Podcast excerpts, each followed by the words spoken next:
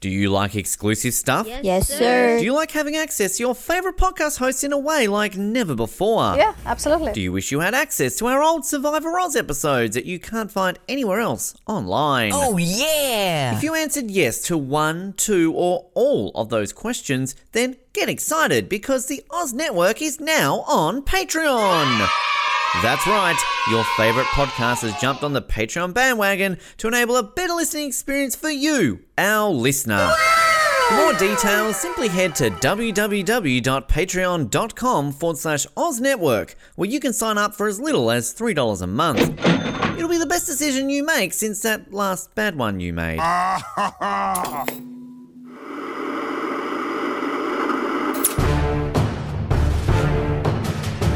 You're listening to the Oz TV podcast, only on the Oz Network. Welcome back for the 24th and final time, at least for season one of 24 season one, as we are up to episode number 24, hour number 24.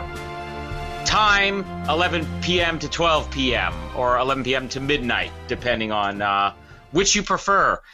We're finally here, the finale, the big one, the one where nothing else this season matters. None of that bad stuff matters. Hanlon or Bring It On, or Rick, or any of the other garbage, Amnesia. It's all about this, the finale, the big showdown. Uh, we couldn't be more excited. I mean, honestly, I, I nobody knows this by listening to these episodes once a week, but we've basically powered through three episodes in a row because we just couldn't wait. Ben watched this about three weeks ago because I can't contain myself. I got to watch the finale. And I have no and life. I'm right there with anymore, him. So, you know, And that no well. life. Yeah, that, that does help. Uh, but if you're listening to us right now, we thank you for also not having a life because if we're your entertainment, uh, you might have issues like we do. yeah. Uh, my name is Colin, and bookmark this quote, Ben. Sherry, I agree with you. All right, then, on that note, my name is Ben, and bookmark this quote Colin, Nina, I agree with you. not really, not really. Okay, I'll, I'll start that again. My name is Ben, and you don't just walk away from me, Colin. You hear me? You just don't turn your back on me, Colin. Get your hands off me. Oh, what a woman. what a woman. Sorry, The hero. saying that gets me erect. Uh, that's what her baby. You know, I mean, it. It's weird. We we have. Uh, we have some Palmer drama this week. We uh, a little bit. Uh, some big stuff happens here, uh, but I, I don't know if I've ever watched the other characters as much and agreed with Sherry more because as much as they try to paint Sherry in this episode as the big villain, the thing I'm most excited to talk about here is how every other character screws up worse than Sherry. And why is she the bad guy? Oh, we're finally it took us 24 weeks. We're finally here to make our final case for this is the final plea for justice for Sherry, people. So please listen. Please listen to us. Yes. Well, please listen to us in general. It'd be nice to have a listener. Um, but also, uh, I like I, I I I don't know how many other podcasts have ever gone through all of twenty four. I, I don't think there has been any, or if there has, there's not many. Um, if there are, I have not listened to them. But I I would love to go back and listen. I know Rob has a podcast, kind of did a, a series recap or like different seasons, like in a couple hours, sort of what our our unaired pilot was like.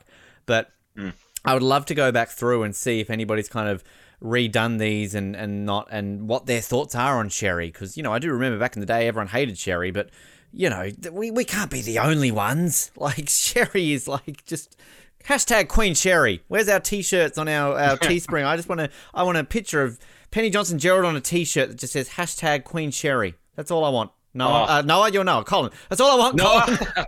and Noah on, too. Noah. I You- want it from Noah as you know- well. You can't be bothered to do episodes more than once a year. You could at least pitch in and make us a T-shirt. We don't care if you understand it; just make it. Yeah, you're drunk enough. Like, stop spending money on those like gigantic cans of beer. Like, fucking buy us a T-shirt, Noah. Jesus. Uh, I mean, there's, there's gonna be so much to cover in this episode. We'll probably jump into it uh, really quickly, but we briefly mentioned last week. You know, watching this for the first time, for me, it's kind of blurred whether I watched this live or watched it because it was very close together when this ended, and it, this wasn't like. I guess it isn't like it is now, where you know it might be a couple of months before the DVDs come out. I mean, this show finished airing, what was the air date? Do you have it? Uh, I do indeed, and that air date that you are seeking is the following. Um, of course, everyone knows that it is May the twenty first, two thousand and two. Okay, so yeah, May 21st. And I swear the DVDs were out by June because it was like early in the summer when I was watching this, and there was still a considerable wait afterwards. Uh, but uh, great memories. You, you, you said over the last couple weeks, you told your parents, forget about bedtimes. I am not listening to you. Take a step back, parents. I am watching 24. yeah, I mean, I've said it numerous times about how it's it's almost you know, I likened it to Survivor back in the day. Maybe I just got very excited over TV show finales in the early 2000s. I don't know, but um, yeah, just like the the extent of how excited I was to watch this, and just you know. I, I, we used to have I, I don't know if they advertise it in Canada the same way but like the Channel 9 ads for Survivor used to be like this Friday the finale of Survivor take the phone off the hook lock the door don't tell the neighbors like to, to not disturb yeah. you so like that was almost like for me with this you know because obviously yeah, internet and things like that weren't that prominent and didn't have smartphones and all that sort of stuff. So it was kind of, you know, you you could be not disturbed easier. But um, no, it was an event. It was it was huge. I, I honestly don't know if I can remember a TV show since 24. Maybe Lost. I do kind of remember some of Lost being very excited, but not on the level. Even my favorite TV show of all time, Third Watch. Like I I had we didn't get the finale of Third Watch in Australia for years upon years, and they showed it like one o'clock in the morning, and I I had by long seen it by then. So, um, yeah, I can't think of a TV show that I've been this excited for or this you know just pumped up for a finale since twenty four. Um, so. Yeah, I mean, God, I I just I was champing at the bit, and I just remember the end of this, going, "Holy fuck!" And yeah, the DVD, I, I, I similar. We got it. I mean, I don't know when it aired in Australia. I can't remember how many months we used to be behind, but I got it for Christmas the following Christmas and just you know day one got the box set and i think i just watched it on boxing day you know it was just kind of like straight mm-hmm. away so this yeah was the very first tv show on dvd i ever owned um so yeah no it was just it was exciting it was just such a such an excitement uh to watch this live when it was on it, there are other shows uh, that I ranked higher than this on my favorite TV shows of all time. I mean, it, was high, but there were other ones. But I'm looking through my list. I'm thinking about all these other shows, and some of the shows that I'm even a bigger fan of 24. I don't remember the finales being as big of a deal. Uh, and I think a lot of it has to do with how committed they were to this serialized format because it, we've talked a lot about Alias, which debuted literally at the same time, and also took this daring gamble of let's do serialized television for American audiences, uh, which had never really been done before. And Alias, it, it, definitely was committed to it to a certain extent, but they pulled back on it a lot. Uh, I, I would say definitely after season one, and then even more so on season two. And I think by season four, it essentially was just you know episodic TV. Uh, but 24, like based on the concept, there was no way around it. You had to be committed to that. You know, some other shows like Alias and Smallville uh, that you know I am probably even a bigger fan of than 24. I'd be excited for the finales, but it wouldn't be the same because you didn't necessarily know where they were going. They may have set it up for one or two weeks, and you're like, oh, I'm curious to see what happens with this. But with 24, from episode one to the end, it is all one story. Yeah. So even in a bad season, like I'm thinking, you know, uh, there's only one season, which uh, I'll just say it now, season six, when we get to it, where I basically had checked out by the end of the season. Like, you know what? I'll, I'll watch these last couple episodes at some point in the future. I'm not that committed to this. Uh, but otherwise, even in seasons like season eight, which I'm not a huge fan of, it was still like, okay, it's the finale of 24 tonight. No other plans. Put the phones on silent. You know, you got to watch this. Yeah, I, I honestly can't wait till we get to season six because such missed opportunity. How did they fuck that up? The first four episodes mm. of, of season six, I'd put up there with some of the, the best four in a row ever. Uh, and then it just they just forgot what they were doing. Like it's yeah. Anyway, um, yeah, I'm trying to think. Like, so I had 24 at number two on my all time list. Um, but yeah, I just I'm thinking of other shows and event viewing that came from that. Like, I remember the finale of 24, but I mean, the thing is, the thing with my viewing gets a lot slanted though. The the older I got was because from about 2006, 2007 onwards, I was downloading shows because you know it was just hard mm. to keep up with them in Australia. Um, so. Yeah. I never really had that opportunity to watch things live. Yeah, there might have been some Australian shows that I watched, um, you know, mainly Australian reality shows probably. And then, you know, I, I, think of some seasons of Survivor where they would air them sort of during the day, like the finale and that. Like, um, you know, I think Second Chances was a was a pretty exciting one. Watching that with Noah, I think we are more excited. Oh no, it was Worlds Apart. We are more excited for the Second Chances reveal. Um, Winners at War was a bit exciting last year, but um, yeah, I don't know. Like, I, I just feel that 24 was that last big one that I can really remember. Again, Lost, maybe. Because, um, I mean, I remember when the Lost finale happened, that was a pretty big deal. I think, you know, a lot of countries, like, I think the UK showed it like 5 a.m. the same time as the US to, to not miss spoilers and things like that. So, but, um, mm-hmm.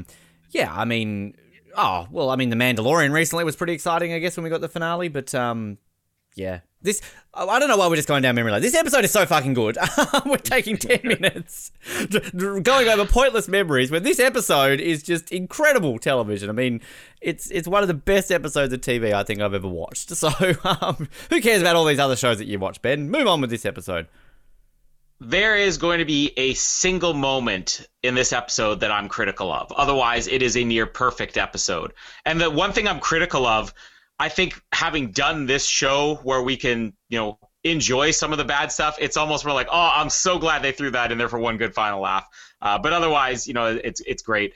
Uh, let's let's get into it here. Let's start off with the Palmer drama because everything else is going to be all Jack after that, and you know, well, a couple other things, but all tied to Jack. Where Palmer drama, I, I know a big discussion that we had earlier in the season was something that I still stand to, which I, I would have loved to see this show introduce David with the assassination attempt, skip some of that stuff earlier on. I still think there would be a way to do that, uh, but I don't mind the fact that we're here in a finale and there is a plot line that has nothing to do with Jack really that's sort of going on because, well, let's say it has minimal to do with Jack. Uh, the setup from last week was uh, you know, the second assassination attempt, which Jack, because he can't check a phone, uh, he can't scan a phone, almost kills David Palmer for the second time. We said before, Sherry was right. When he's like, oh, this is Jack, the man who saved my life and almost cost you your life. He only saved it because he almost cost it. That's kind of, you know, uh, two edged sword there, David. But uh, they just want to keep the thing quiet about, uh, oh, is he dead? Yes, he's dead. David, you can't be messing with everybody. Sherry, we said last week, you know, she's completely right, especially this week when you find out that the news does leak this. Obviously, the news of Palmer being alive comes out, which is going to tie into CTU later on. But I mean, really, the big things to talk about with Palmer drama this week uh, is uh, first, let's start with Mike. This is a star performance from Jude uh, Ch- Ciccolella. That's a star performance from all of them. Everyone in the Palmer drama yeah. stars this week.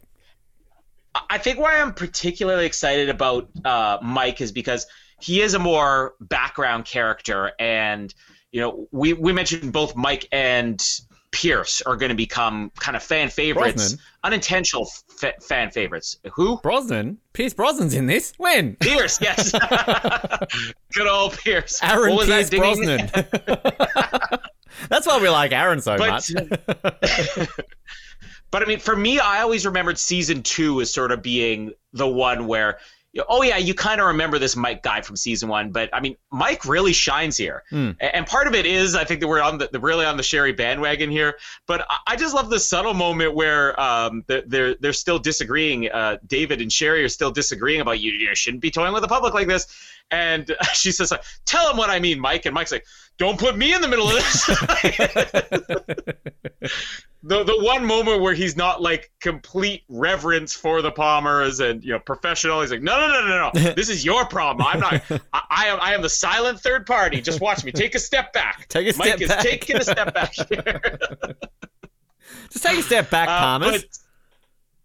Uh, but but I mean, Sherry brings up multiple good points here. The first good point she brings up, which is, listen, David, you went public with the Keith thing. You know, you, you, all that happened, and you got lucky.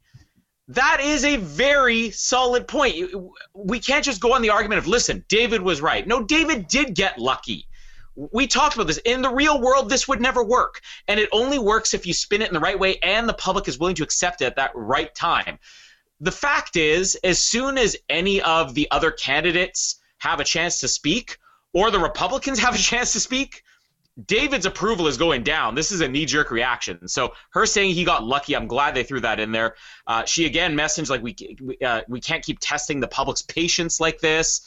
Uh, but uh, no, David's sticking to his guns. Now, what makes this really good? I'm just going to kind of group a lot of this Palmer drama in together instead of the individual scenes.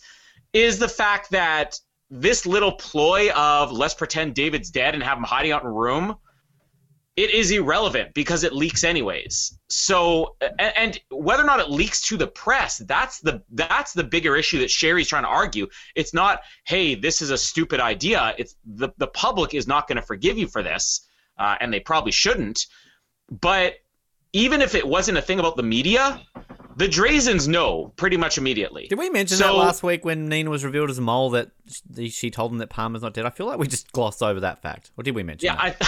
I, I, I definitely mentioned at the beginning of this episode. So if we forgot it last week, then we for we we ask your forgiveness. We can't keep testing the public's patience like this, Ben. we have to be upfront about these plot twists when they happen. God. Uh, but like the Drazens know from the beginning, so it, it's one of these weird stories where you're supposed to be behind a character. Listen, this is the right thing to do for that little girl. Yes. Your poor little girl, Jack. Poor little young king. Uh, but, but they know, and it changed nothing.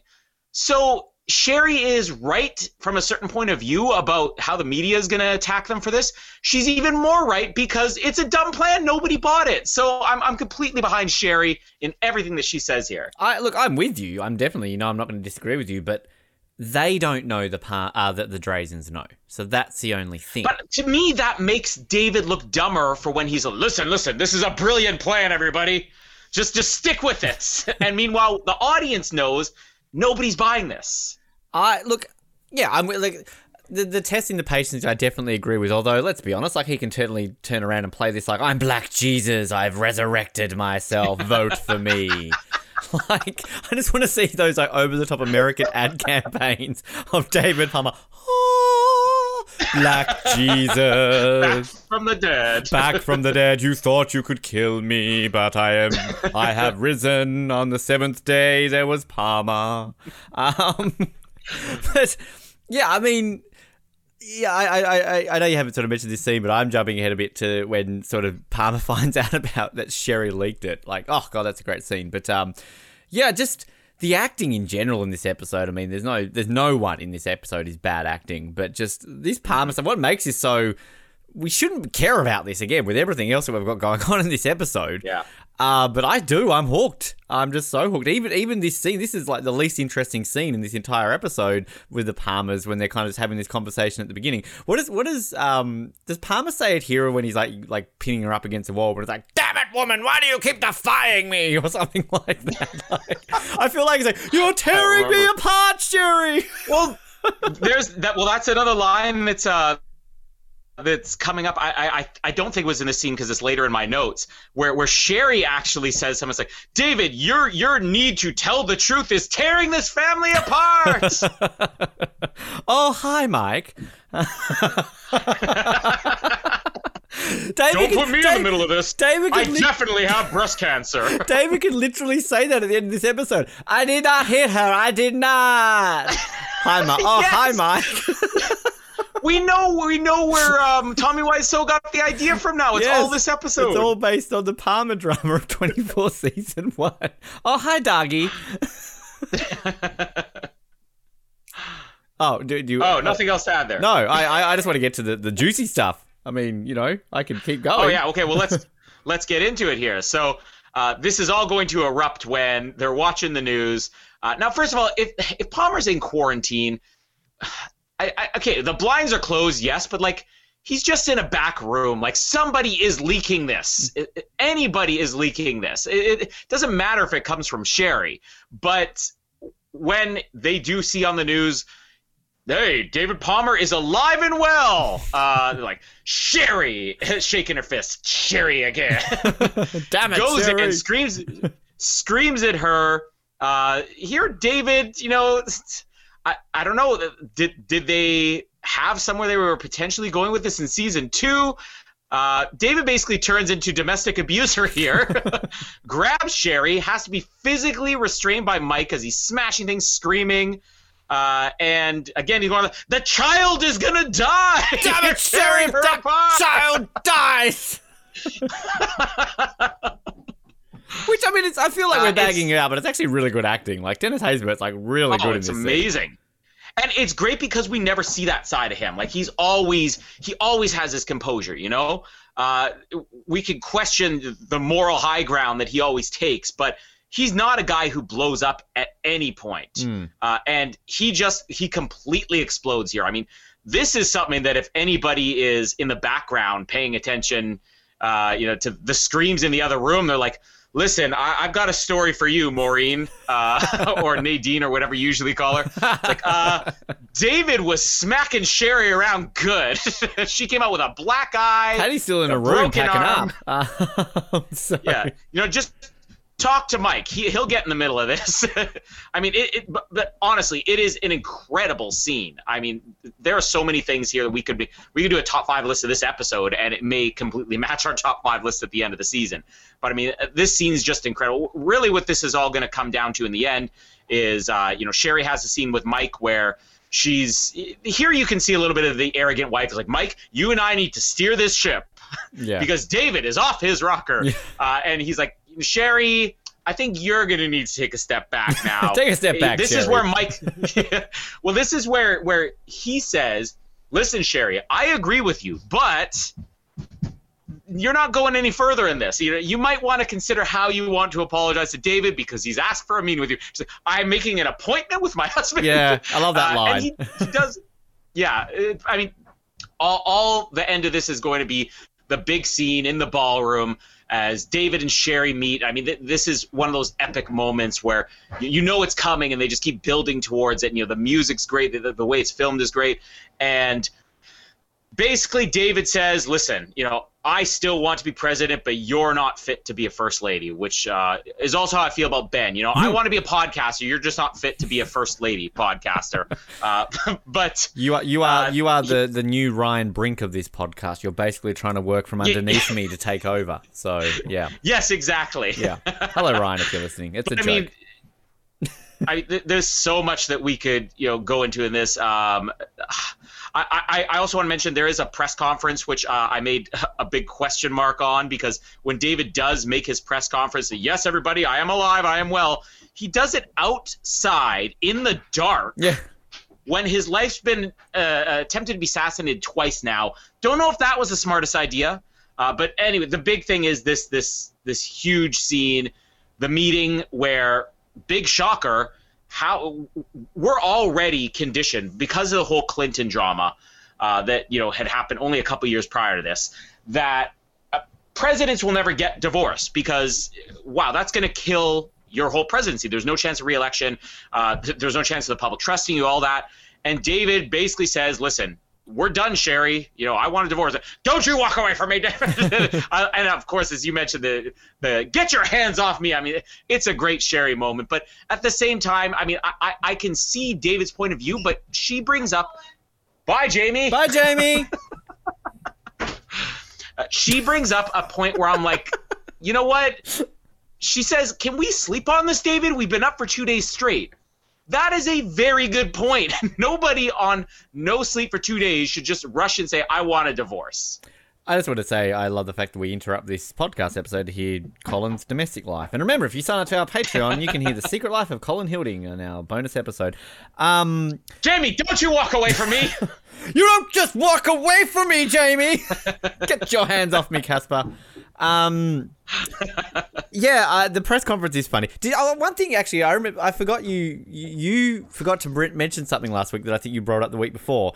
This missing two hundred million dollars of Serbian money that Palmer's just oh pocketed. yeah. Well, I, I, I think I, I briefly mentioned it the week before, saying, "Hey, everybody, remember this because this money is going to come up next week." But yeah, David basically, we spent that money. Yeah. Where do you think our vacation home came from? That's why they can afford. There's literally a scene in this episode. I've, I've written it down on my notes. The plant made of American flags. So that's where the two hundred million dollars went. I mean, we thought Donald Trump had enough American flags. I mean, this is where it started. This is you know it's Palmer. Palmer had all the American flags. Um, yeah, the the the physical the physicality, like just that just the acting from Dennis Haysbert, even that little line when he like, storms in and just that subtle way he goes, "It was you," like the way he's just so like yelling at her and that, and why do you keep in me? And then just like smashes the glass and just. Just Mike stepping. Good on you, Mike. Like Jesus Christ, we don't want to make Palmer a wife beater. He nearly cheated on her. Like, Yeah. You know, like doesn't age well twenty years later. But uh, I love the way he Mm-hmm. smashes the vase, and then just Sherry's look on her face, everything. I do love the yeah the scene when kind of like Sherry's like I don't need to make an appointment with my own husband and all this kind of stuff and that. But oh, like you, Colin Hilding, for shame on you, for shame. Take a hard look at yourself. Take a step back. You've so undersold this scene. This is the scene that I have said all season that I will fight tooth and nail for to Wait make the top second. five. I said it's all about this scene, and I undersold it. Yes, you did. Um, I mean, according to our good friends over at the 24 Official Magazine with their great knowledge, uh, this is the eighth best moment uh, after five seasons, which I, I you know, standard. Um, just, you know, I'll put that there. Um, but, oh, like this, this, when I did my top 24 moments all those years ago, like I 100% had to have this scene in there. I just love it to bits. Like, you know, yeah, we have to have our big Jack explosive moments. This is what we're watching it for. We're watching for Jack. But, like, I, I'm going to say this right now. This might be Palmer's greatest moment in the entire show. Uh, I know the end of next season is a pretty prominent moment, but like just this scene, it's like this is one of those subtle dialogue scenes. It doesn't need to be action. It doesn't need to be people getting shot. Like it's just, it's brilliant. Like the, just these two, like y- there's no other outcome that these two could have. There's no way you could believe that Sherry's going to be a wife, his wife still when he's the president. Like, and it's a brave move because, as you're right, like we, we don't live in a world like we just literally saw a couple of years before where you know a president was getting blowies in the in the White House and he's still married to her like 20 odd years later. The worst thing Sherry did was slightly try and get him to get a blowy and he said no, and like, Yeah. she she's getting kicked to the curb. So like it's a brave move for it, but like I agree with it. Like we- we'll talk about the ending of this episode. It's a very brave move, but we all agree with it. It was a perfect ending. Um, and this just this just makes something unique about Palmer. I feel Palmer gets more humanized when he's single. Um, and obviously he's got a great girlfriend in season three, a great Canadian Colin. So Yeah. uh, we'll get Oh, yeah. we'll get to her, Mrs. Santa Claus, sort of. Um, but oh, just this scene, just the way it starts and the kind of the way they're just so subtle and just just even the way Palmer does it, the way he's just so like, you know, I you know, it's over Sherry. And then just the way he walks away without even looking back. And just that stop he has at the door, the way she's like grabbed, it's like, get your hands off me. And then just the way he freezes, and then the music, like I talked about last episode about how the lack of music when he fi- fires Paddy was good. Like just the music here is brilliant, and just the the way Sherry turns and you hear that, and like this is literally like nine minutes to go of this episode, and like you could end the season on this as a cliffhanger, and I would be satisfied. Like it's just, oh, like I just I am getting a wreck right now thinking about it. Seriously, I'm watching it right now on mute. I just I just this has always been one of my most favorite scenes in all of 24, and we're talking an episode right now where you just can't like I, I still am going to say there's going to be four moments in this episode that will probably be in our top five um but just ah this is I, I i i will fight tooth and nail next week if this doesn't make our top five because i love it so much Yeah, as far as a single individual scene goes, this is the best part of this episode. And again, this is a perfect episode. Uh, so many other great moments that we're going to have on here uh, are going to be, oh, that one big shocker that was like 60 seconds and stuff like that. Whereas this is like, it might be the longest episode in the entire scene. Uh, um, uh, well, this episode as well, um, longest episode in the entire scene. That was backwards. longest scene in the entire episode, but it might actually be one of the longest scenes in the entire series as well. Yeah. Uh i mean that could just be because it feels like it's going on forever. I mean no no it's amazing. Uh, and really you have no idea where they're going with this in season two. You know i think everybody at this point was suspecting obviously david's going to get elected and he's going to be president the next season but i mean w- was anybody expecting sherry to come back i don't know i mean how they bring her back is you know uh, once we get there, I'm curious whether I'm going to hold it in high regard because I think I originally was like, "Oh, that's quite clever," or if this is gonna be one of these things with like, "Eh," it's almost like uh, Lewinsky, uh, or Patty Lewinsky there, where I'm like, "Oh, I don't really know about that I, now." I, yeah, I see what you're saying, but like, I always get more excited, and and I think it's got more weight when Sherry returns over Nina, uh, and that's kind of Mhm. you know, spoiling moving forward, but like. Nina's return in the third season is a bit like, oh, okay, Nina again. Whereas, like, every time Sherry returns, you're like, okay, Sherry's back. Shit's getting real. Um, Yeah. So, and I don't know again if that's just because I love Sherry to bits or it's just I feel she just brings more value to it. Because I think like yeah, as Palmer becomes sort of more human, like he's still kind of got this bit of a you know a past and a history, and of course she's going to be involved somewhere, and you know so yeah. But one thing else I just wanted to add about this scene, just like again the beginning of it, like I love how kind of like Sherry's walking into the ballroom, she kind of stops and just like adjusts herself, and you got Palmer like kicking the streamers, like just just how it's all done, like it's just shot beautifully, like just this Mhm. darkened room and. They don't party very hard, the Democratic Party, do they? They're just they're only there for an hour. 10 yeah, because we mentioned last week Sherry was getting ready for bed at 10:30 at night. I mean, the party was over, Yeah. and she was getting ready for bed an hour ago. That's actually a good point. Like to think that when she rushed up to see David, she managed to put on a dress and a makeup and everything once pretty quickly. Like she, oh, she, she's getting tips from Patty. Like they're, they're the women of the the Palmer campaign are very quick at getting ready. Jesus, why can't these women exist in real life? Yeah, I mean, Sherry didn't change her hair though, so that's true. she did it even quicker than Patty. I just I just want all this to be Sherry in pajamas. yeah, yeah. You know, just How about every me, season, David. Sherry in her pajamas? Oh, when yes. Sherry's coming into the war rooms in season two in her pajamas. oh, just just Sherry. Just I want the spin off just called Sherry. That's all it is. Deep, deep. Sherry. My name is Sherry It, will be longer lived than Joey. Well, I mean that's not hard. Oz Network's lasted Uh, longer so- than Joey. So, so the first half of the Jack stuff, um, maybe the first third, I don't know. There's so much to get to here. Uh, Kim's on the run as uh, the last episode ended. She ends up stopping this random truck driver, which, uh, you know, I don't know. Even now, knowing how this ends, when I see Kim flagging down a car, I'm like, yeah, she's going to be in custody again in about 30 seconds. Like, you're just expecting it.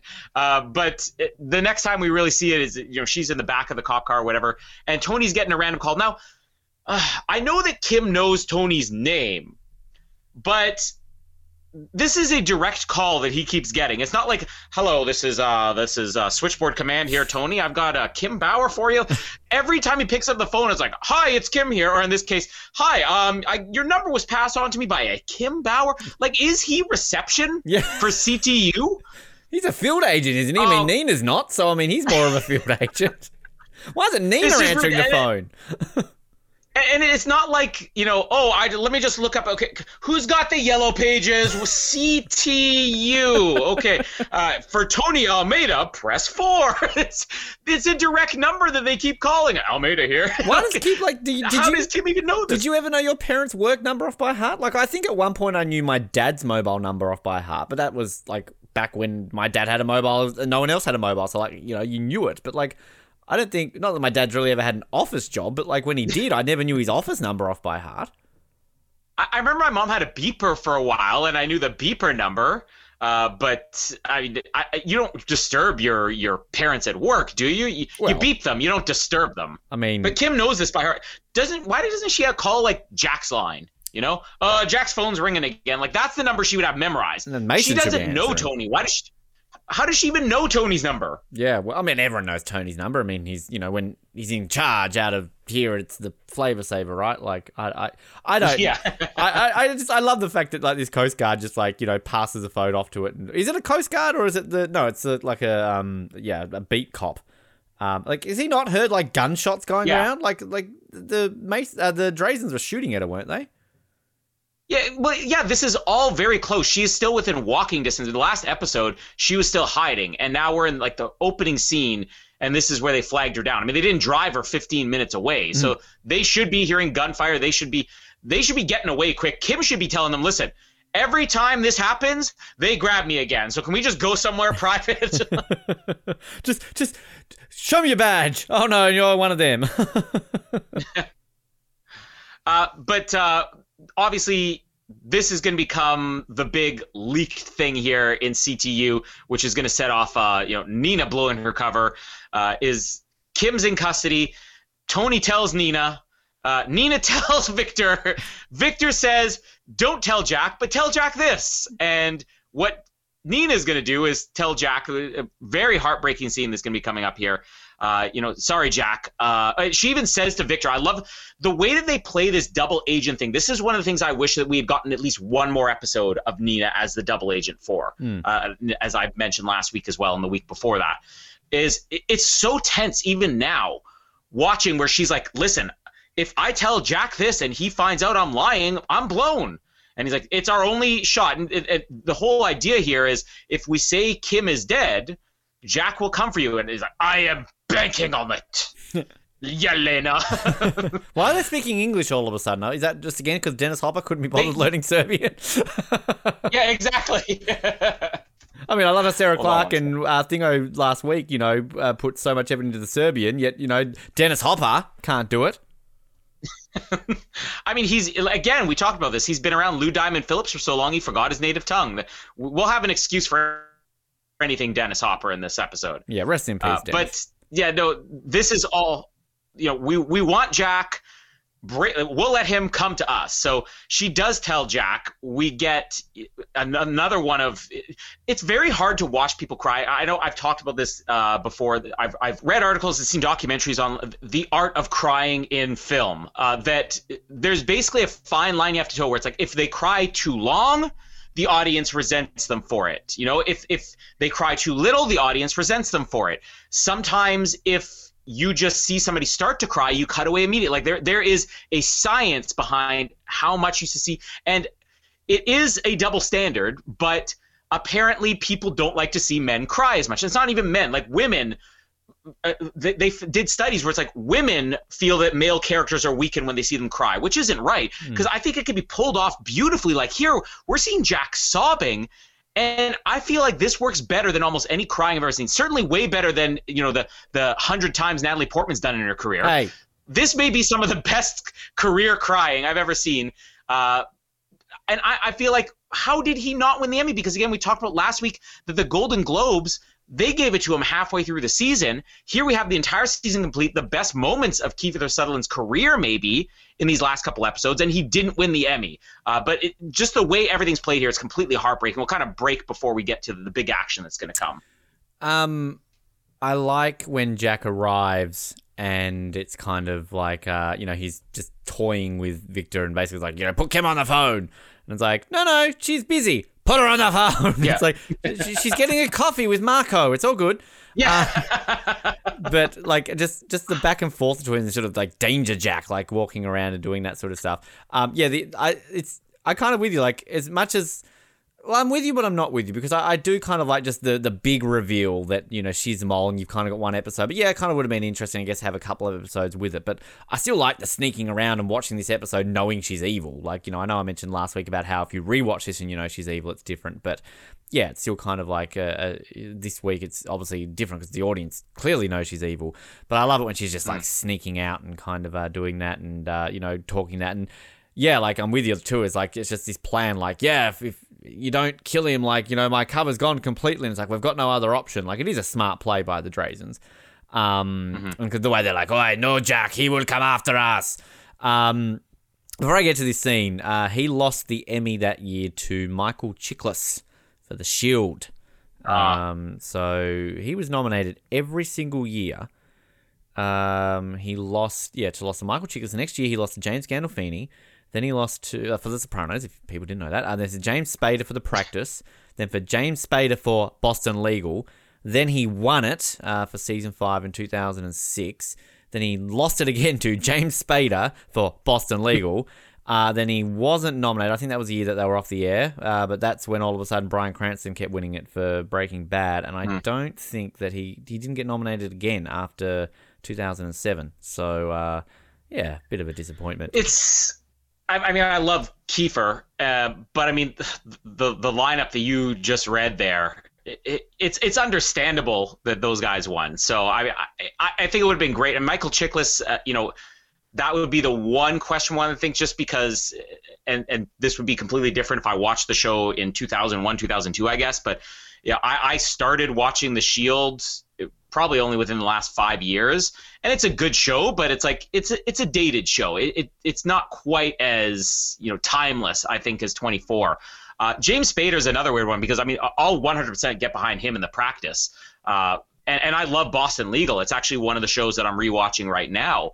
But Boston Legal to me is a comedy. the practice drama, Boston legal comedy, same role, different shows. Uh, you know, I think we could have moved James Spader to comedy and given given Jack a couple of wins in there. But I mean, he did win at least one, so that's something. Just looking at the, I mean, the year he won, he was up against Peter Krause uh, for Six Feet Under, great guy. He was up against Ooh, Denis Leary, great show too, for Rescue Me. Um, the esteemed Christopher Meloni. Uh, oh, I know who he is. He, um, yep, okay. Uh, Law and Order SVU. SVU. dun dun.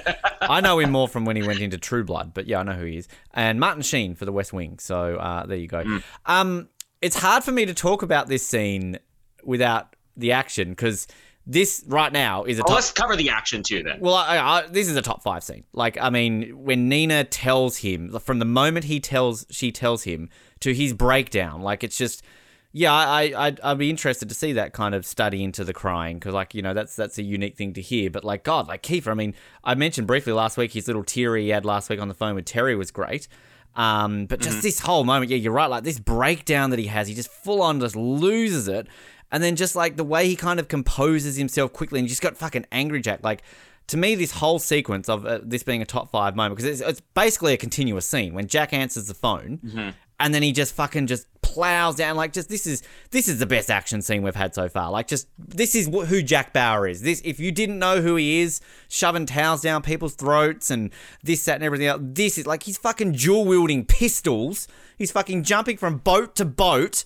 He's like slamming a car down you know with wires and that jumping in killing everybody. I mean he literally takes down about like 15 people here because um, mm-hmm. I mean, you got to get Mason soon in CTU, basically saying like, you know, like, oh, the, the, he took him down before the TAC teams arrive, you know, and then what does he say? Yeah. Like, I don't know whether to um, demand your resignation or thank you or whatever. But like, just, I mean, yeah, I'm with you. Like, like everything from Kiefer here to go full on breakdown to just, you know, absolute kick ass.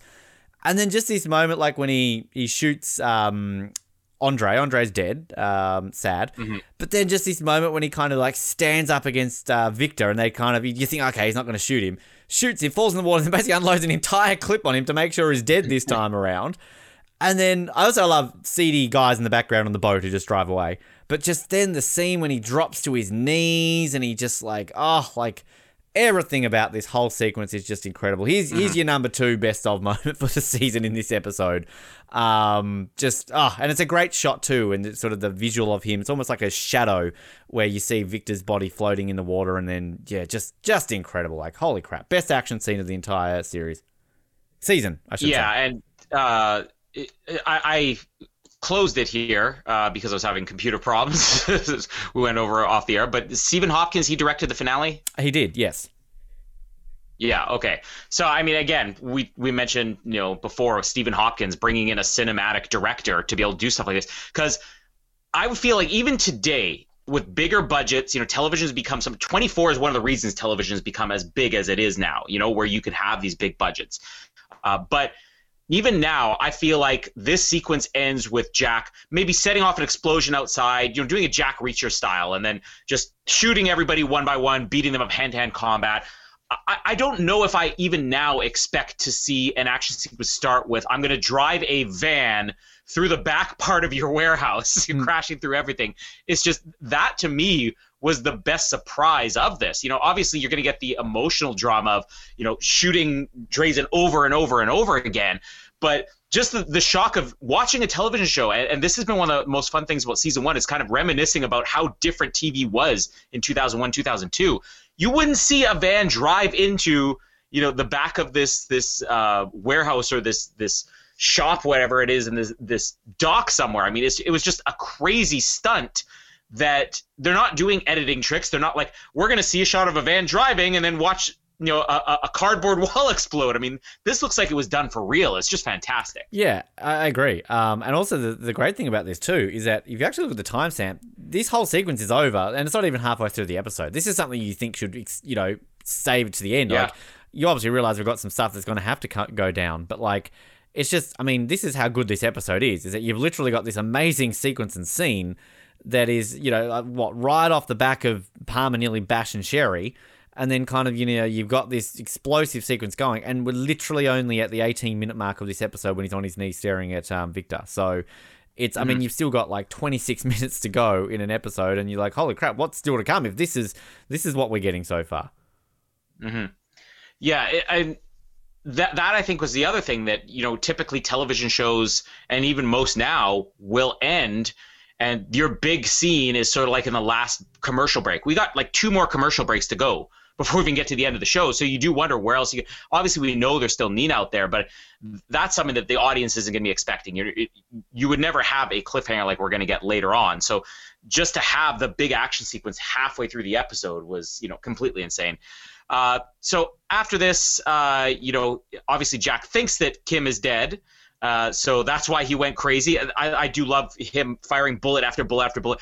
Does he? I, I really, really want to read this, you know, subcommittee book now to see whether anybody questions like, did you go too far? Should you have tried to take him alive? And he has to explain, I thought he killed my daughter. Yeah. Uh, which, if he were to admit that, he's probably also listen. You acted out of line.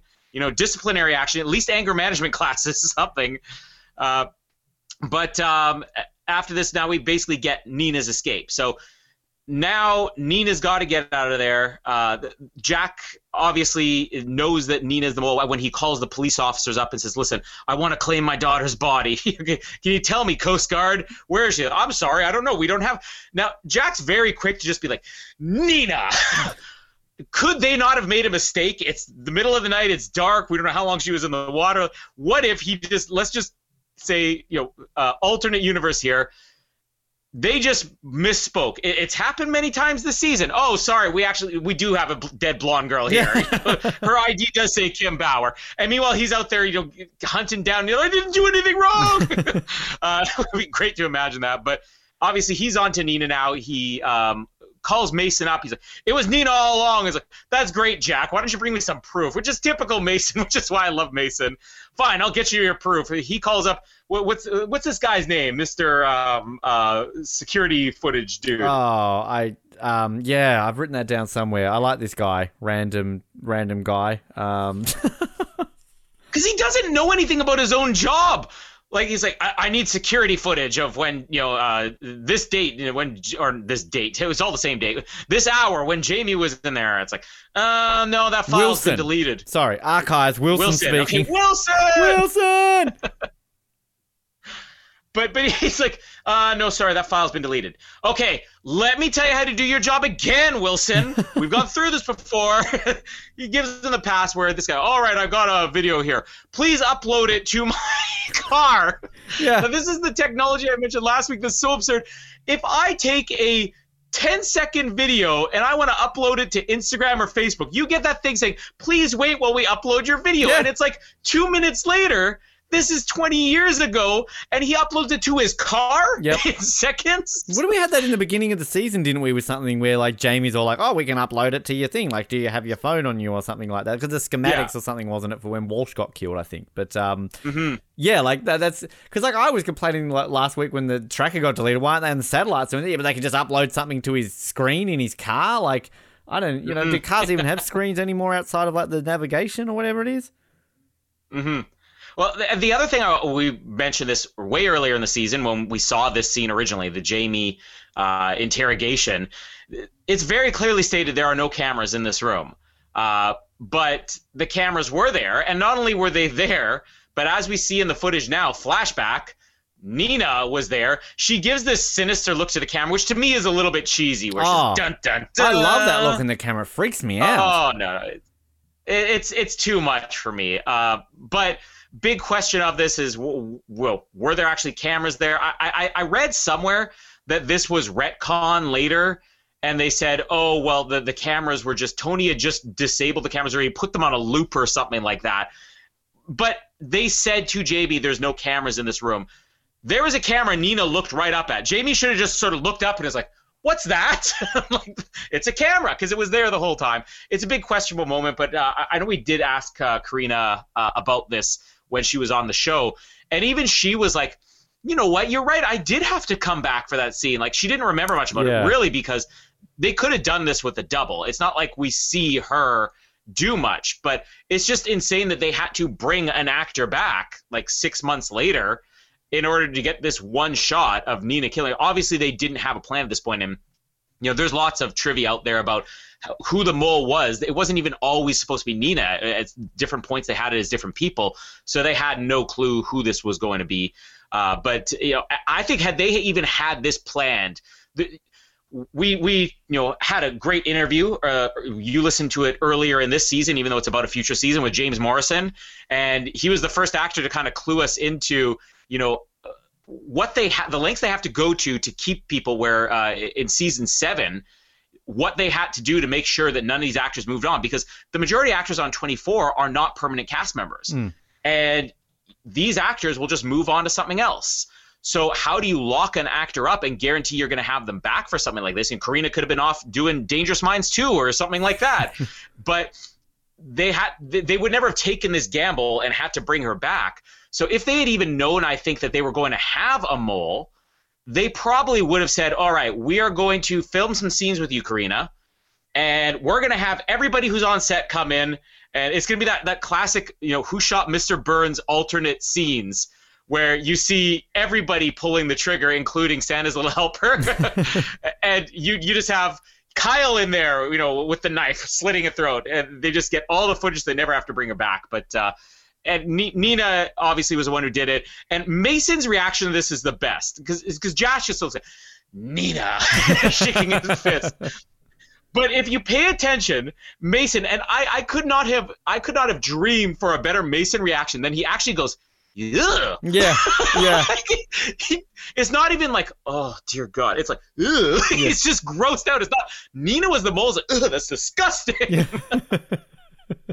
Which is yeah, because he's kind of like it's pretty confronting whatever. Because I, I read on the um the trivia of this, this was the first episode of 24 to ever get a viewer discretion is advised. So I wonder if that's to do with this yeah. suicide scene. But um yeah, like actually it, it I'd never noticed it before, but Karina's name's on the opening credits when it says like guest starring. Yeah. So they kind of like give it away a little bit. But it's I love how like you know when Jack rings up and it's like it's Nina and like da da da and Mason's like, oh, we need a little thing called evidence.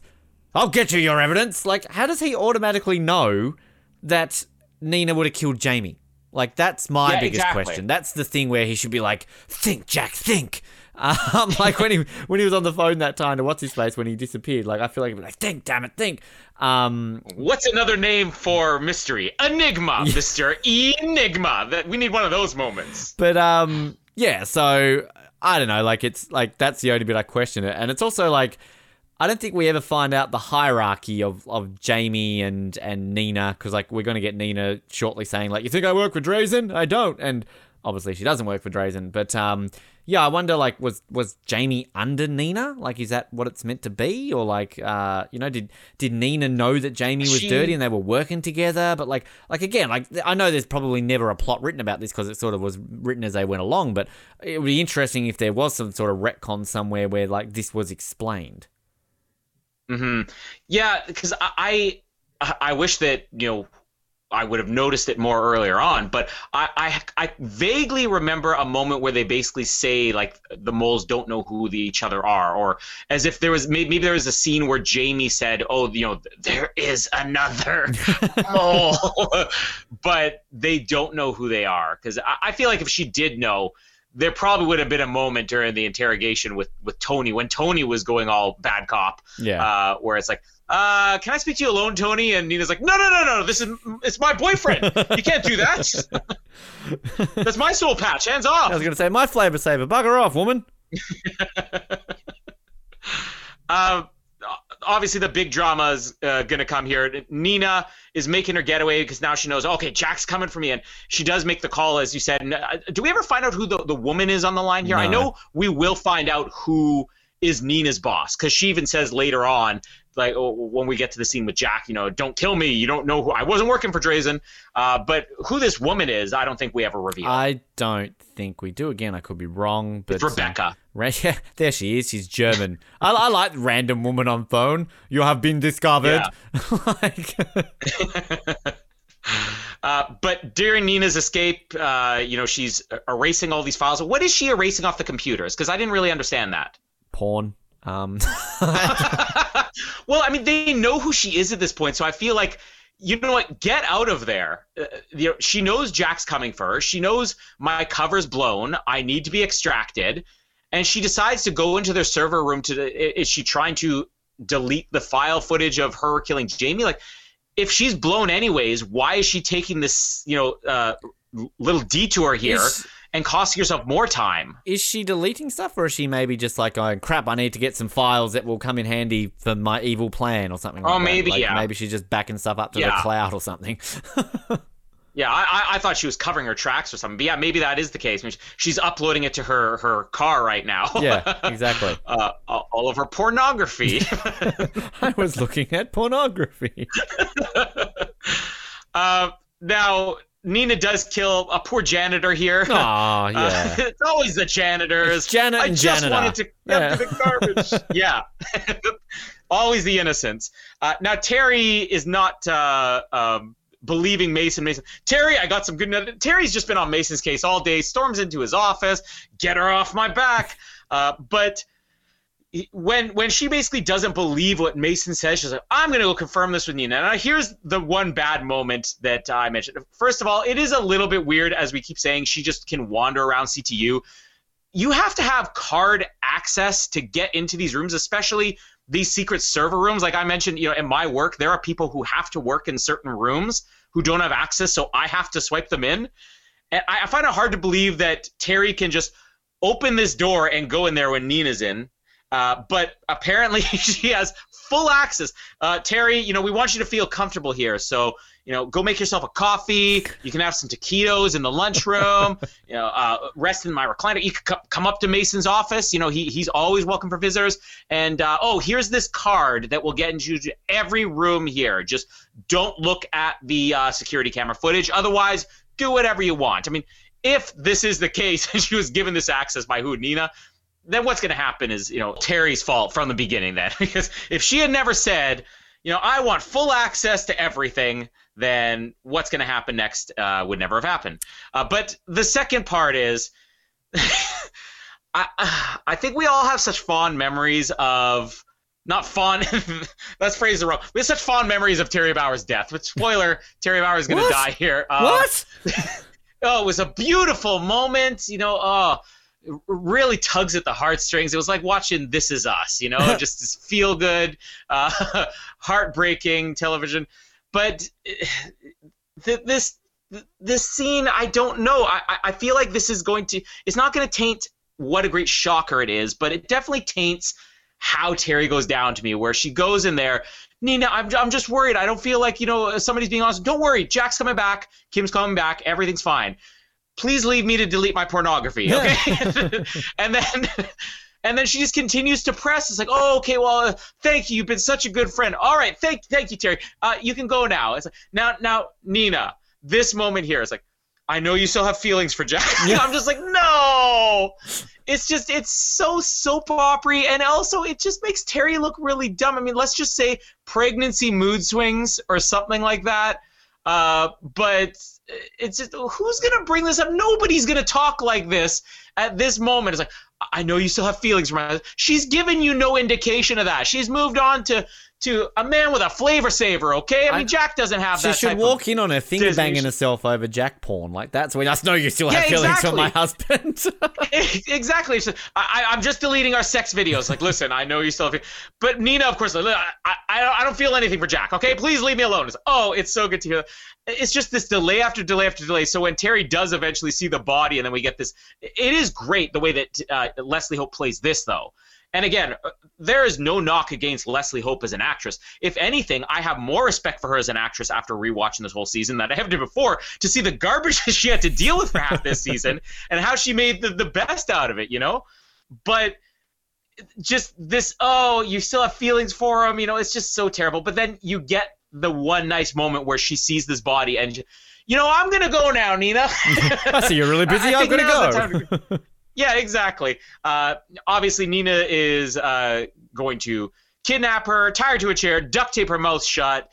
Uh, now, this is the part that that always got me. I I feel like you can have a big shock, uh, but to have the shock happen off camera, which is what we're gonna get here. I mean, we basically last see Terry and she's alive. You're expecting something good to come out of this. If we had had a moment where Nina's like, "No, I need to take care of you," it, you're clued in. But just like there have been so many moments throughout the season where we believe that somebody else is the mole, and that they just they don't give the audience time to process it. It's like they knew uh, whoever was calling the shots on this, if it was, you know, a Stephen Hopkins call, if this was in the script from the beginning, uh, but them sort of understanding the way that I talked about Survivor last week, the, the, that audiences are smart enough to be able to read and edit. The way that they leave this, like I even still was caught off guard. I was expecting, because it's been years since I've rewatched this, I was expecting at least some moment that clued you in of what's going to happen later with Terry. Uh, but they just leave it, and you, you I, I, even now I'm like, oh, there's going to be another moment later on. It just doesn't happen because you know Jack gets back here. Uh, there's a chase that, that, for me, you know, as much as there are great action moments, yes, the action sequence, the shootout with the Drazens was definitely the best moment, but. I don't know if there's been a more epic moment in this season than Jack and Nina driving towards each other, firing through their windshields at each other, playing chicken. Like that's just oh, that's an incredible moment. And again, like a cinematic moment you don't expect to see in TV. Uh, he does apprehend Nina. The big thing is, he's going to pull the trigger. Is he going to pull the trigger? And eventually, Mason, um, uh, you know, is able to talk him down. Uh, he's like, Ugh, don't pull the trigger. uh, but Nina also says, you know, don't kill me. I don't work for Drazen. That's gonna, you know, come up again at some point in the future. Uh, he doesn't. He gets reunited with Kim. Nice moment here. Uh, uh, you know, everything's fine. Everything's right in the world. Uh, but wait a second. You know, there's something going on here. Jack's running around the scene. Where's Terry? Lock this place down. look for look for Have you look touched for a body. thought? Everything on the you know, I'm the, since that became a thing about uh, Kiefer yelling just becomes completely unintelligible. It just reminds me of a. An episode of Simpsons where Homer's really worked up. He's like, Homer, you need to slow down and sound out your words. But Jack's gonna come across uh, the room where he sees Terry tied to the chair. He sees, you know, he doesn't see the bullets, but he sees the bullet wounds in her chest. This is probably still the most shocking moment I've ever experienced in television. And so much of that now that I can analyze this has to do with how they left the last scene. They don't give you any clue this is going to happen. You just have Jack walking in and she's dead. Uh, and you know, we'll talk about the alternate scene in a minute. I think the alternate scene has something to do with even how this was presented and presented for the better. But talk about moments where you always remember and your jaw is literally on the floor. You know, Terry's dead. You have finally it's it's clicking why they had her pregnant in this show. It wasn't just a, a dumb plot line to keep her busy and to make you question the writer's sanity. This is maybe still to this day the most shocking moment I've ever experienced in television. Um, yeah, I, I was gonna say, I thought I was gonna be the one to bring it up that it's, I mean, Terry, it's kind of your own fault. Uh, I mean, to, to me, it's more, why doesn't she believe Mason? Like, what reason? Like, why is she Yeah. still so panicked? Like, why does she need confirmation from Nina? Like, okay, I get it. She didn't really trust Mason, but like, literally everyone's around. Like, for the first time, no one's searching for bloody flight plans and things like that. They're like, you know, they're, they're celebrating, they're cheering. There's a woman on the news going, The man who saved the day is Jack Bauer. Like, tomorrow will be National Jack Bauer Day. Like, I mean, like, why does she question this? That's my biggest thing about it. Um, but yeah, like, yeah, the bit where she's kind of like, "Oh, you're still in love with my husband," like it doesn't. But again, you gotta have the, you gotta I love the, that she has an accent there. You're still in love with my husband. You're tearing us apart, Nina. um, but yeah, I do, I do like. I mean, they need to create the tension, I guess. But I do love Terry, uh, uh, Leslie Hope's acting when she sees the blood and she's like, "I see you're busy, Nina. I'll just leave you alone." And then just Yeah. like, and like, I love the kind of the, the German woman. I love this German woman. Like, I just want to know who this woman. Who is she? Um, but I love how she basically like you know, like you have been exposed. And she like calls back like two minutes later, you are still not alone. Um, Yeah. I also love the fact that like she drops the line like twice, like you must not have anything tied to Germany. So she like, what does she do? Does she rush to her desk and like clear her Germany cubby ma- uh, mug or something like that? Like she's got an I Heart Germany the- sticker on her desk. Um, yeah, the World Cup support day, she had a Germany flag that was still hanging there. Exactly. She's got a squash sticker hanging around there. She drives a BMW. um, Michael Schumacher posters hanging up there. Steffi Graf posters. Boris Becker. Um, just she walks around the office every day. Guten Tag, Guten Tag. Um, shit, I have to kill everyone in the office. they all know I love Germany. Damn She, she was in the middle of watching. She was in the middle of watching Downfall on Netflix. She needed to delete her profile. Run Lola Run. Um, I like that movie. Um, Oh, great movie! yeah, look at me watching foreign movies, and you think I'm dumb. Uh, you can read. I can. Well, you don't have to read. it. It's a lot of running. I mean, she's it's literally called Run Lola Run. I was expecting it. Um, but, um, yeah, I'm with you. Like the fact that it happens off screen, like it's just it's wow. Um, it's so crazy. I just want to quickly backtrack before we get to this section because should mention that uh, we when Jack killed Ira back in what was that like episode thirteen. I think we said Yeah. that he doesn't kill anyone to the finale. So he kills three people in this episode. Marco, not Marco! Um, and Andre and Victor Drazen. So he's up to 10 kills for the first season. And this is the lowest kill count he will have. He has more kills in Redemption in a two hour movie than he does in a 24 hour season. So just just warning you. But um, yeah, I I I initially always went into this thinking there are three moments in this episode, but I always forget this shootout between Jack and Nina.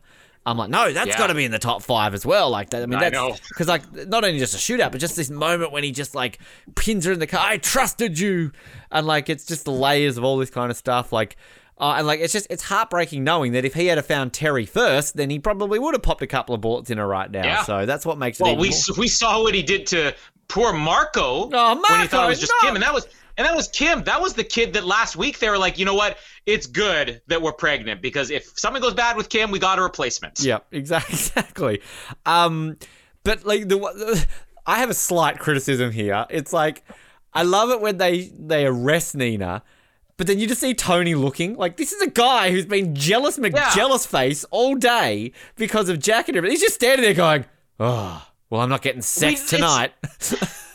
It, and and I'm again, I'm not saying you know that this episode isn't perfect, but had we had you know five extra minutes of screen time, obviously you know future seasons. I don't know if 24 did this, but a lot of TV shows when it gets to their finale, they'll actually reduce the amount of commercial breaks so you can have an extended episode. Uh, and if we had had a moment of Tony being able to respond, because this is his shocker. This should be like what Jack gets with with Terry later on, or even what he had when he thought Kim was dead. This should be Tony being like, I, I can't believe it. I was sleeping with the terrorist. Yeah. And she was good too. I, I don't I don't know why, but I don't feel bad about it. like something. Uh, we're gonna get some some you know.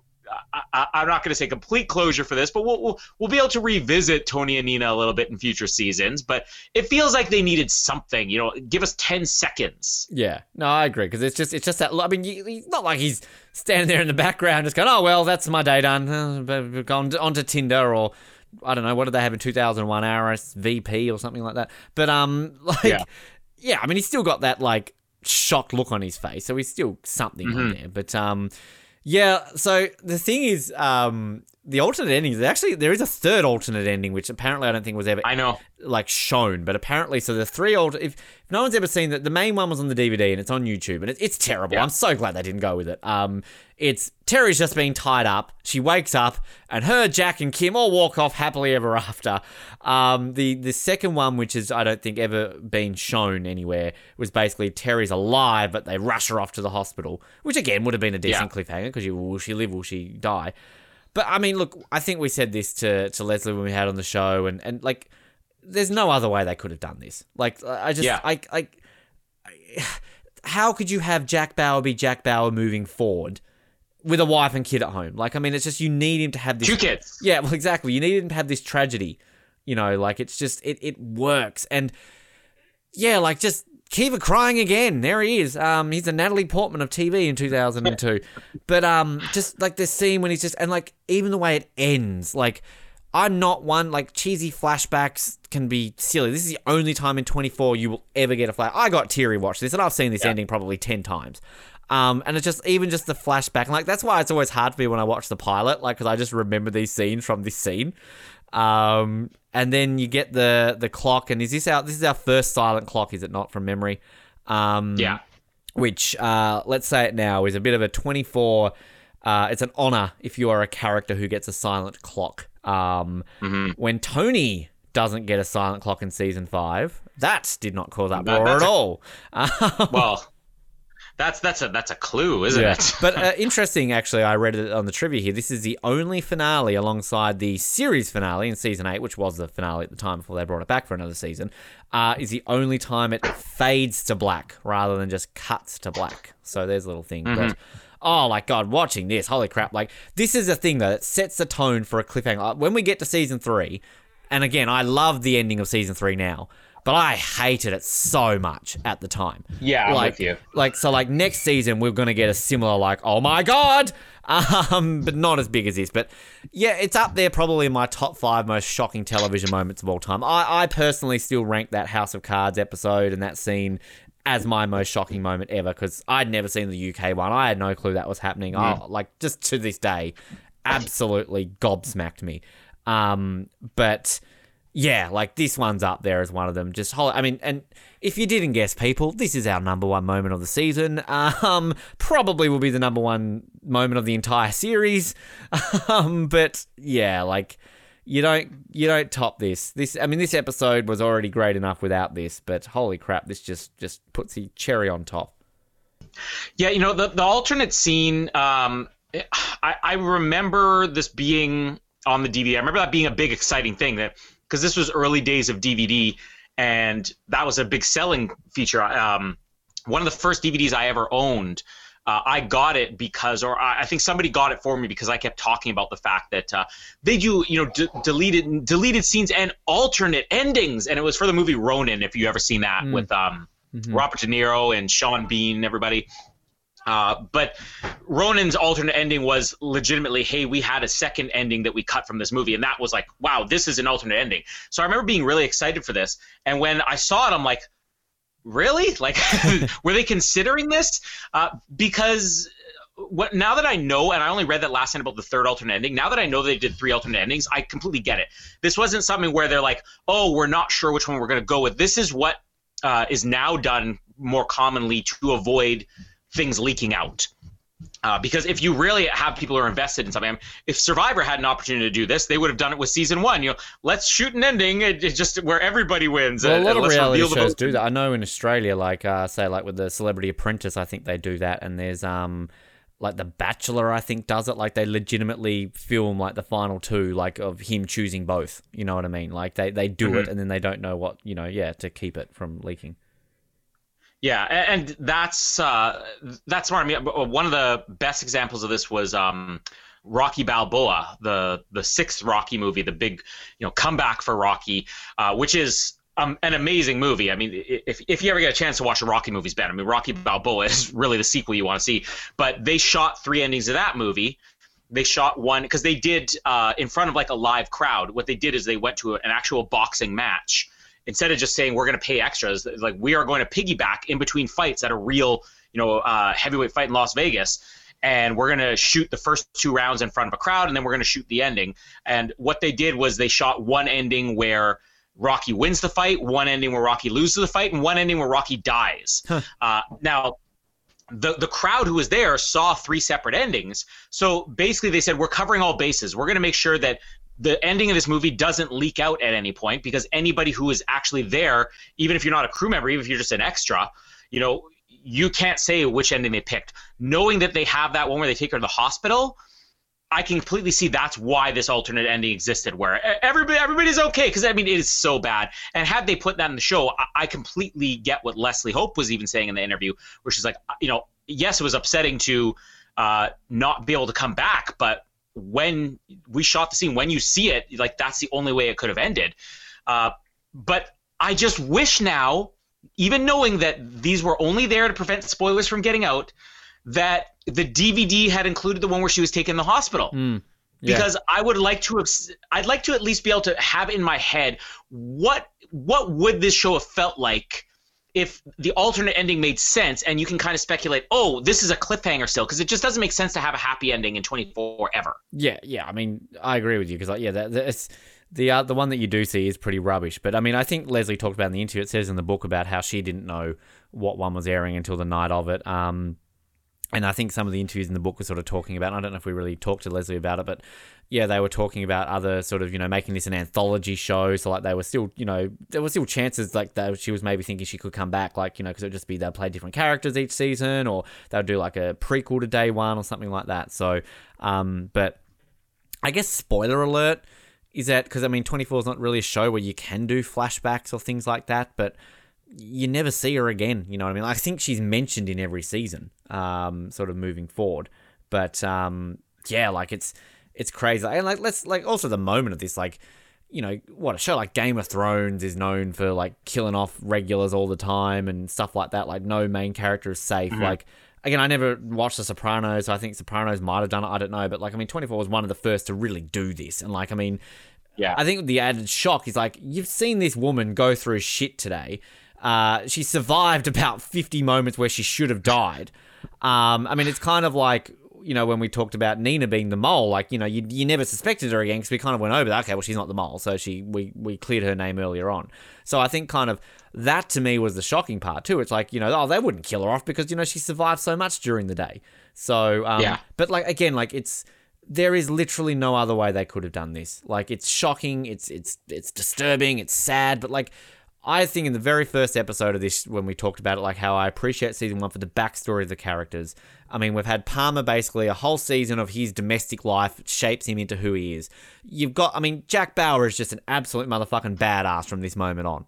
Um, and like, if we didn't have this first season, like you could almost call this the prequel to 24. And season two is where it picks up with Jack Bauer being a badass. Like literally the first episode of season two, we get one of the most epic Jack Bauer moments ever. Um, so you know, like this whole season has just been a lead up to this is who Jack Bauer is and why he's like. It's like what you've talked about with James Bond about how you have Vesper Lynd and then you have Tracy kind of defines him as James Bond. So like the the death of Terry defines Jack Bauer as Jack Bauer. So yeah, Yeah. I, I like as much as I love Leslie Hope and Terry was fine for most of the season. Again, that's not Leslie Hope's fault. That's the writing. I, I'm so glad. This is, sounds mean, but you get what I'm saying. I'm so glad we didn't have Cherry for the rest of this because I want Jack being Yeah. Jack.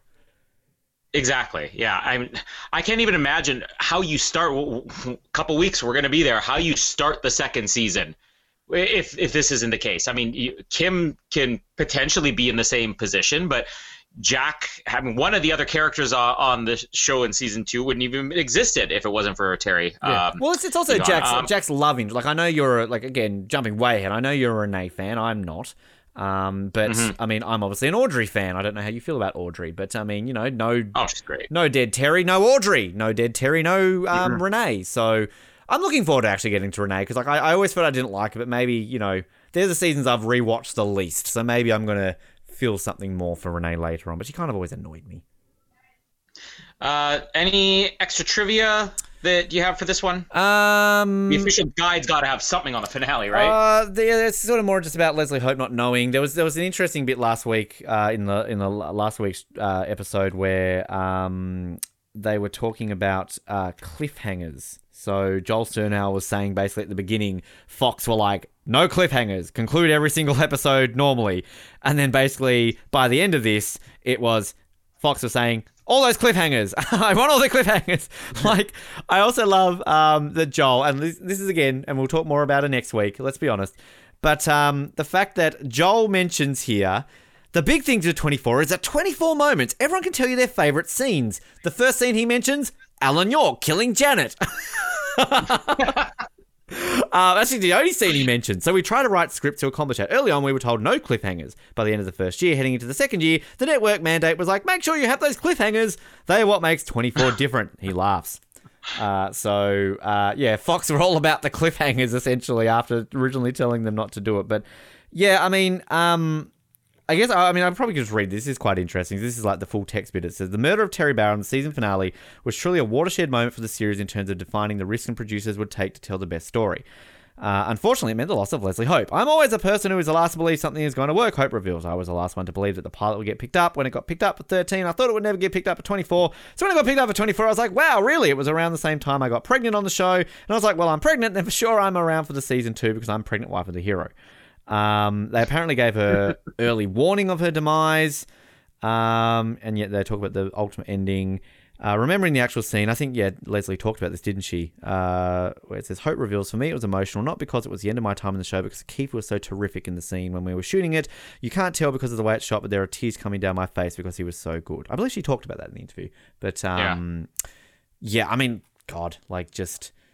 I mean, TV Guide ranked this as, I think, the ninth or the tenth best episode of television of all time back in 2009. I mean, look, uh, I think in, in, terms of the timeline of this, we just did an episode of Breaking Bad where it was, I think, a week old when TV Guide did that list and they included it. So, and some of the greatest episodes of Breaking Bad happened in the latest season. So, I, I'm assuming this list would be completely different if they did it now in 2021 versus 2009. But yeah, I mean, yeah, the 10th best episode, I think it was, of all time, which, I mean, look, I still would say this would make a top 100 episodes of all time list. Maybe not that high given all the TV we've had since then, but um, I mean that that just shows you uh, how how amazing this episode is, uh, basically. And if I if I ever did a ranking of my best episodes of television, I would hmm. definitely mm. have this episode in that. Where it would go, I, I don't know, but um, yeah, I mean th- this is what makes I talked so much about the the ending of this season and just like how I just got I wanted to keep watching it because I just was brought back there. But like, I mean, this just solidifies everything. I mean, I I feel that like we've definitely kind of shat on a bit more in season one. There's been a lot of stuff that hasn't held up. But I still think that at the end of the this whole series, I will probably have this a lot higher than you because it's also the nostalgia fact for me. Like, just the way this ends, like I just, oh, I just leave this season with like, and this sounds weird because Terry just died, but like I leave this season with like a wow, like a warm feeling, like holy crap, that was epic. And then I remember when season two started, just like holy crap, I'm so excited for the premiere of this season because of just how good the first season was. So I forget all the crap we had um, that doesn't hold up because this to me just wow, holy crap, wow. Even rewatching it all these years later, it's still just jaw dropping. Yeah, you know, we'll probably get into it a little bit uh, next week when we rank the seasons. No, God, I, I think at this point, season one, season one's going to be number one so far. But uh, we talked about the beginning of the season that we almost feel like fans are not willing to accept that season one is maybe not the best season because there's always like, oh, the original season is the best. I actually uh, did some googling yesterday. Uh, I got on the Google on the, uh, on the Google. not the tube, the Google. That's my dad say the, the Google. Google machine. and uh, I was sort of looking up to see what most fans rank as the best season 24, which of course season five is always number one on there. But I found several lists that actually had season one ranked somewhere in the middle, and they all said the same thing. They all said, I would have thought this would be the best season, but it doesn't hold up as well as I thought it did. So the opinions might be sort of changing on season one now. Uh, it's certainly not bad. Like there's nothing wrong with it. I mean, the last two episodes, that's what you're really going to remember. You know, we've made a lot of Survivor references here. You know, how often do you have a terrible episode and people like that was one of the best episodes ever just because of the Tribal Council? You know, th- th- these last two episodes are the Tribal Council that saved season one. Yeah. Uh, but uh, overall, you know, I-, I don't think this is going to be my top three favorite seasons Look, at least. But yeah, I think. Sorry, I was just going to say we'll talk more about this next week. But I mean, you can kind of almost relate it to Survivor in, in that like you know, is Borneo hmm. really a top 10 season? Uh, is Australian Outback really a top 10 season? If you watched Survivor today, if you just picked it up and you'd only seen the newer seasons, you went back and watched it, I doubt you're going to rank it in your top 10. Whereas, yeah. is like, I still have Australian Outback in my, I think it's slowly dropped out of the top five, or maybe it's fifth, I can't remember, but like it's still in my top 10. And that's a lot of that, I will admit, is nostalgia reasons. Um, mm-hmm. And, but like it's, I think there's just something though with having that nostalgia and being there watching it live. And yeah, I've read a lot of those lists. And 24 is a show where like you've got your standout like two seasons to me. Like it's weird. I've seen a lot of lists where it's five and one are always the top two. I don't think I've ever really mm. seen a season uh, a list where one has not been there. But like I think 24 is a unique show where it's just it's so diverse the other seasons because like Three Yeah. and three is often Oh. shat upon. I love three. Four's often shat upon. I love four. You know, I yeah, both the the list that I saw, it was the same the same common thing of season one. Always sort of end up in the middle with people saying revisit it now, not as good. All those lists either had season four and season three near the bottom of the list, yeah. or those two seasons actually ranked near the top of several lists. So yeah, Yeah. it is it's very divided the opinions on most seasons. Yeah, so I mean, it's it's interesting. except for six. We all hate six, right? Six is easily the bottom, like, and seven and eight. Like I just, I've watched them the least. I've maybe watched them twice. Nine, I've literally watched once. Um, and I remember not minding nine. Um, so I, I don't even know if right now like this is kind of like Nip Tuck. I went into Nip Tuck going 100% season two will be number one. This is one of the best series of te- seasons of television I've ever seen. Um, I went into season four going to defend it, saying I love season four. It gets hate, but I, I'm going to defend it. I literally bought every episode of season four. I did not think I was going to do that, and I had to make that my number one season because I 100% buy rate. Um, and season four of Nip Tuck's often, you know, shat on a lot as being a pretty shit season. So who knows? I could go into one of these future seasons. You know, three I defend, four I defend. Two is just I just don't even know what I think of two every week. Every week's different.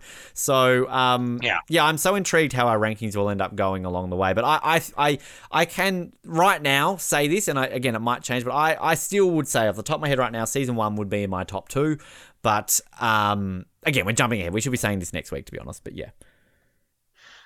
what we can do for this week is uh, provide one more shocker to the audience. I mean, whoever saw that Nina was the mole? Whoever saw that Terry was going to die? Whoever would expect that we would buy the finale and rank it number one? But that's what I'm doing. This is number one on my list, and it's a buy. Yeah, me too, hundred percent. I, I mean, if I had done this list at the beginning and not remembered each of the episodes, I still would have known this would be number one. I mean, look, again, famous last words. Mentioned this to me in a couple of seasons when I ranked something different, but to me, this is the number one episode of twenty four. Like, I mean, it's again, it's a difficult season to show to like sort of remember the standout episodes. I remember four a.m. to five a.m. of season four. Like, I mean, Yeah. it's kind of it's it's not like you know these other shows, but I honestly right now cannot think of another episode that will top I this. I can think of one in season five that might come close for me. Um, there's actually, and again, I'm sort of, uh, I'm, I'm- going to be interested to see how my season three opinions change. I'm sort of in that mindset now of like, ooh, this might actually have been better now that I sort of look back on it. But there is one episode of season three that might get pretty close as well for me. IMDb has this as their highest rated and number one, so 9.3. Um, and just looking at the top 10, so yeah, day two, day three, day five, day five, day five, day two, day four, day eight, really. Um, and then day eight again. So two day eights in the top 10. Uh, that's interesting. But again, I look, I don't remember a lot of day seven and day eight. So um, yeah, my least rememberable rememberable seasons. But yeah, Remember, boo, boo, boo. rememberable. Well, there we go. 24 hours complete. I'm tired. Are you tired, can Ben? we- why do we do this all in one hit, Colin? Like, couldn't we, I don't couldn't know. We I broken mean- this up, like you know, like. And oh. you know what? It, it has been 48 hours for us because it took us a full day to watch the show Yeah. and then a full day to recap it. And then we let the audience get away with sleeping for six days in between. Just Yeah. not fair. Jesus, they they get like a whole twenty four week spread, right, with a couple of interviews in between. So you know, lucky them.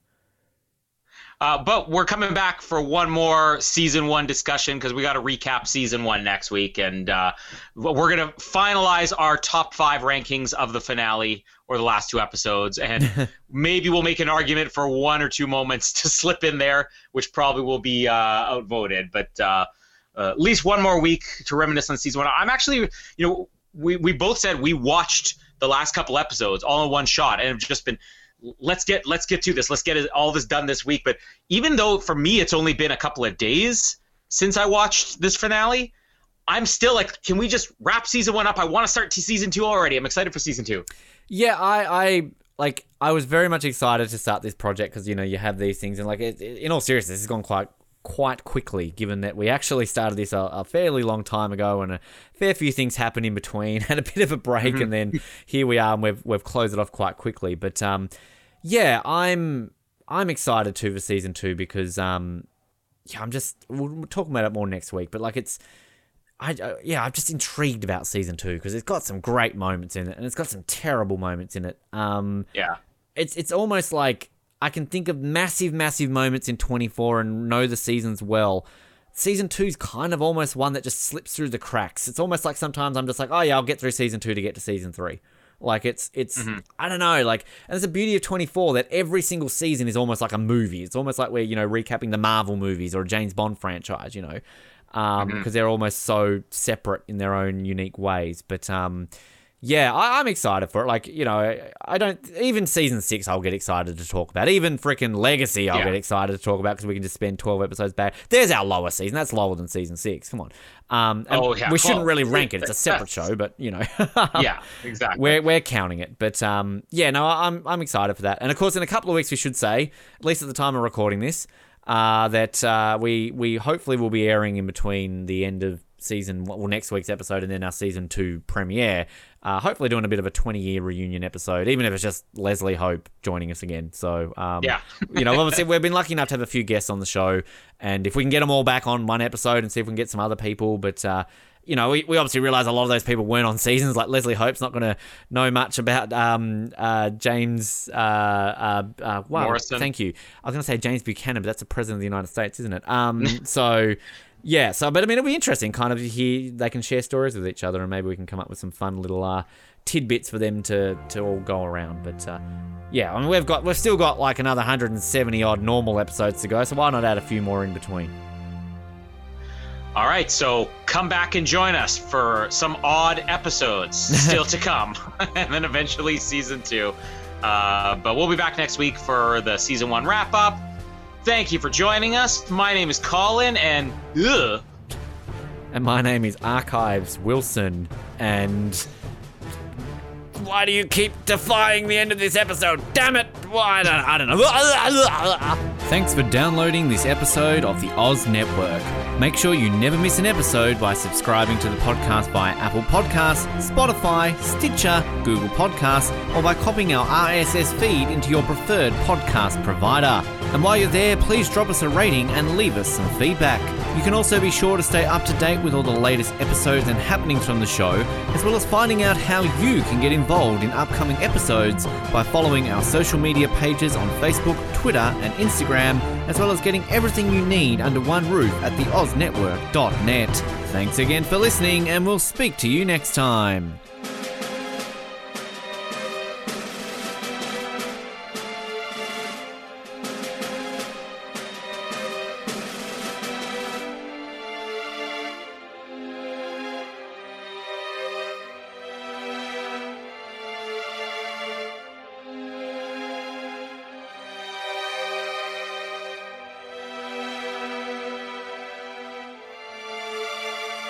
You like exclusive stuff? Yes, sir. Do you like having access to your favorite podcast hosts in a way like never before? Yeah, absolutely. Do you wish you had access to our old Survivor Oz episodes that you can't find anywhere else online? Oh, yeah! If you answered yes to one, two, or all of those questions, then get excited because the Oz Network is now on Patreon.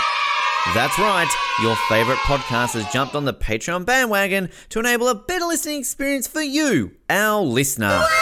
For more details, simply head to www.patreon.com forward slash Oz Network, where you can sign up for as little as $3 a month.